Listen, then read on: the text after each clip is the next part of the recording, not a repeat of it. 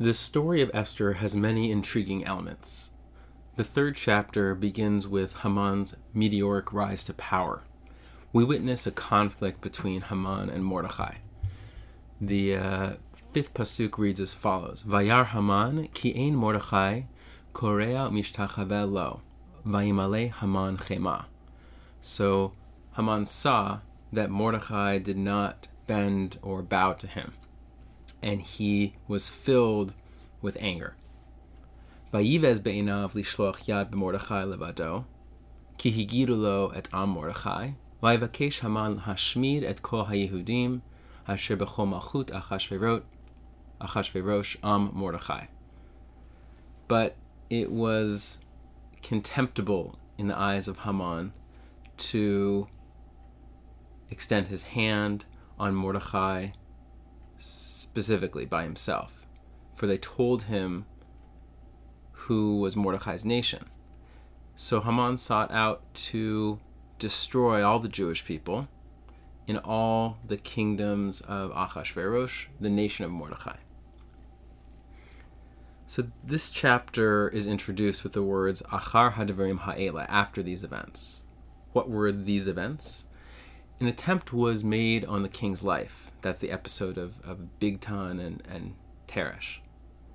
He responded by promoting Haman to second in command and effectively the head of security. He had the king's full support behind him, and he could have killed anyone in an instant under the banner of national security.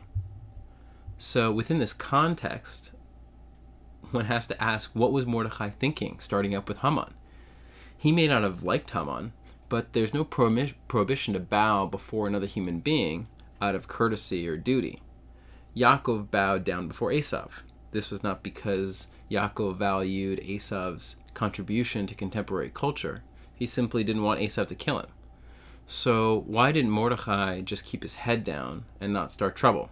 Why risk his own life and the life of the entire Jewish people. So Rashi gives us some insight into this episode, and he explains Korim umishtachavim sha'asa atzmo Eloah lefikach umordechai lo yichrev lo. So Haman made himself into a god. Therefore, Mordechai did not bow, or did not bend, and did not bow. And Rashi continues, Hayam Dudi Re Mordechai. Later, Mordecai is confronted by others who ask if he will really uh, stand up for his values and, and not bow down to Haman. And Rashi says, Ha'omer shalo olamit. He says he's not going to bow down ever. Kihu Yehudi, because he is a Jew. Vehuzhar al avodat elilim. And he is careful or vigilant regarding uh, strange worship. So Rashi gives us insight into Mordechai's motivation. He explains that Haman wasn't just promoting his political authority, he was making himself into a god. Mordechai refused to promote this false philosophy. Now, the Vilna Gaon adds an important comment. He says, Perish amru Haman shiashkiach al zeh v'yireh eno ki Haman lo ra'a machmat godel geuto. So, to clarify, it was told to Haman to look out for this and to see that he, Mordecai, didn't bend.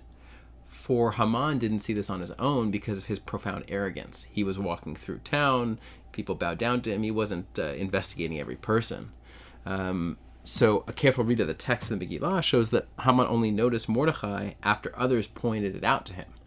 Mordecai was not trying to start up with Haman. He was not standing at the front of the line making a show.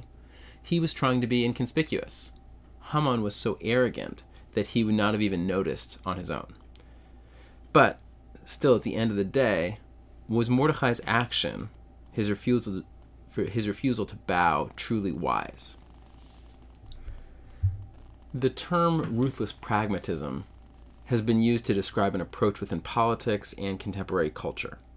An article in The Atlantic outlines the concept and some of its history. It refers to a willingness to go to any length in order to achieve a particular ends. The ruthless pragmatist only calculates. Murder, cheating, lying pose no obstacle.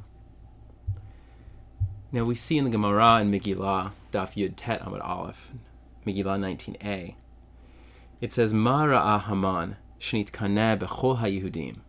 So what was it that Haman saw that he decided to quarrel with all the entire Jewish people? Al kacha mishum de Mordechai lo yichrev lo yishtachaveh. It was on account of Mordechai refusing to bend or to bow. So Haman saw Mordechai as an affront to his political movement and his authority. He calculated, and here's a quote from the Pisukim, which we read above it seemed contemptible to him to lay hands on Mordechai alone, for they had told him Mordechai's nationality, and Haman sought to destroy all the Jews who were throughout Achashverosh's entire kingdom, Mordechai's people. He considered the political benefits of genocide, had the order signed and approved, and began preparing a final solution. Now let's look at the Gemara's understanding of Mordechai's motivation. So this is similar to Rashi, but it reads in Daf Yud Tet Aleph again in Megillah, Ma Ra'a Mordechai di Kani Haman. What was it that Mordechai saw that he quarreled with Haman? Al Kacha de Shave Nafshe Avodazara. And it was on account of the fact that Haman made himself into an object of worship. Uma Higia Lehem, what happened to the Jewish people as a result. Didrachish Nisa, a miracle occurred. Moral pragmatism stands in stark contrast to the philosophy of ruthless pragmatism. Of course, the moral pragmatist assesses consequences and outcomes, carefully weighing his or her options, but a higher ideal is also considered. Mordechai is the paradigm of the moral pragmatist. What did he see? he saw Haman's philosophy evolve beyond the political to the philosophical, just like communism became more than just the means of sharing production, developing an antagonism towards God and religion. Mordechai refused to perpetuate Haman's political and philosophical ideology. Was it wise not to bow down to Haman? No, not practically. But Mordechai could not personally contribute to promoting Haman's agenda he refused to endorse a philosophy in complete opposition to what Judaism stands for. That's what Rashi explains is the very definition of the Jew someone who stands up against erroneous worship, against false values. That's the Pasuk in 3 4. They told this to Haman to see whether Mordechai's words would stand up, for he had told them that he was a Jew. Would this quote unquote Jew really stand up for his values, or would he fold just like everyone else when confronted with expediency and practicality? Esther and Mordecai are paradigms of moral pragmatism. The moral pragmatist is humble. She makes plans, but doesn't presume to know every outcome with certainty. She has a firm grasp of her role and the impact that man can have on his world. He is moral first and pragmatic second. He understands that ultimate results are in the hands of God, but nonetheless does not shy away from playing his role. There are political realities. We must take into consideration world opinion. But we can never abandon our eternal values for the sake of short term political capital. If the ends justify any means, if any action is acceptable, then we forfeit our morality. Mordecai took a stand, even though it wasn't politically expedient if we are to fulfill our role as a light unto the nations, we may at times be called upon to take a stand.